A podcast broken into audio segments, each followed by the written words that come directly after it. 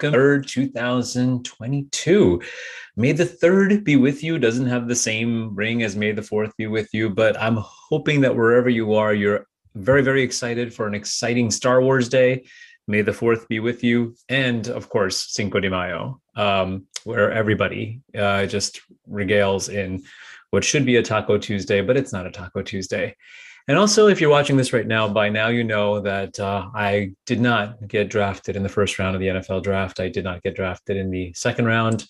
Uh, I'm not yet an undrafted free agent, but uh, I'm still holding out hope because um, you know I'm sure somebody out there wants a 46 year old punter who's never played organized football before.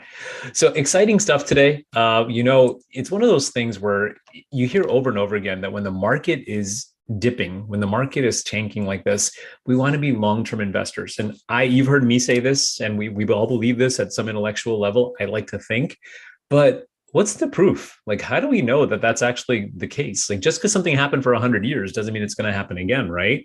Well, okay, yeah, you're right. We don't know that it's going to happen again, but um, what made me think of this is my cousin and one of my besties actually shared this video and uh, sorry, this little meme. And uh, for those of you who are listening to us on on Spotify or on one of our podcast platforms, um, Douglas Boneparth actually says, "I recovered all of my investment. Tw- uh, this is a tweet, by the way. I recovered all of my investment losses on on Friday from Friday by simply depositing more money into my account today."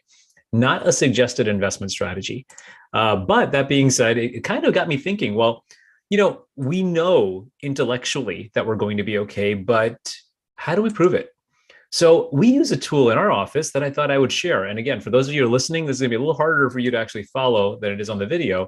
But if we took this custom scenario, and let's just say we said, look, in 2007, 2008, 2009, US stocks were probably down like 36%, 33%. Let's just go back to like the financial crisis. The financial crisis is 2007, 2008, 2009, and the stock market suffered major losses obviously. S&P 500 the uh, Standard Poor's it lost 50% of its value. And then the bond market was volatile but unchanged. So what would have happened in that scenario? In this Riskalyze tool, and I'll make it a little bigger so you guys can see it. In this Riskalyze tool, we actually assign a number of anywhere from zero to 99 to assess risk. So you'll see things were bad during this portfolio time, right? But if you managed your risk properly, if you were not in a super volatile portfolio, a portfolio of $700,000 would have been down $61,000. Like nobody wants to be down $61,000, but let's just face it, if you're closer to retirement, yeah, it stinks to be down $61,000, but it's not going to make it's not going to break you um, especially if you stay long term. Now, if you're in a very volatile portfolio like the S&P 500 or this other one that I'm looking at, this uh, global tilt and highly aggressive, this risk number of 75 or 85, well, you'll see you'll be down like 410,000 approximately or 373,000. But that's not what I wanted to show you. This is where patience, young Padawan, comes in. This is where the uh, you gotta you gotta basically channel your inner Jedi warrior and just zen out here. So 2007 was the financial crisis. That's what I'm circling up here. And 2009 is in hindsight when it ended. But let's just say you didn't panic and lock in some of these losses. What does this ex- what do these exact portfolios look like if you just stayed the course? Well, okay, let's just say you had a 10-year horizon. Maybe this was a college savings, maybe you were 10 years away from retirement.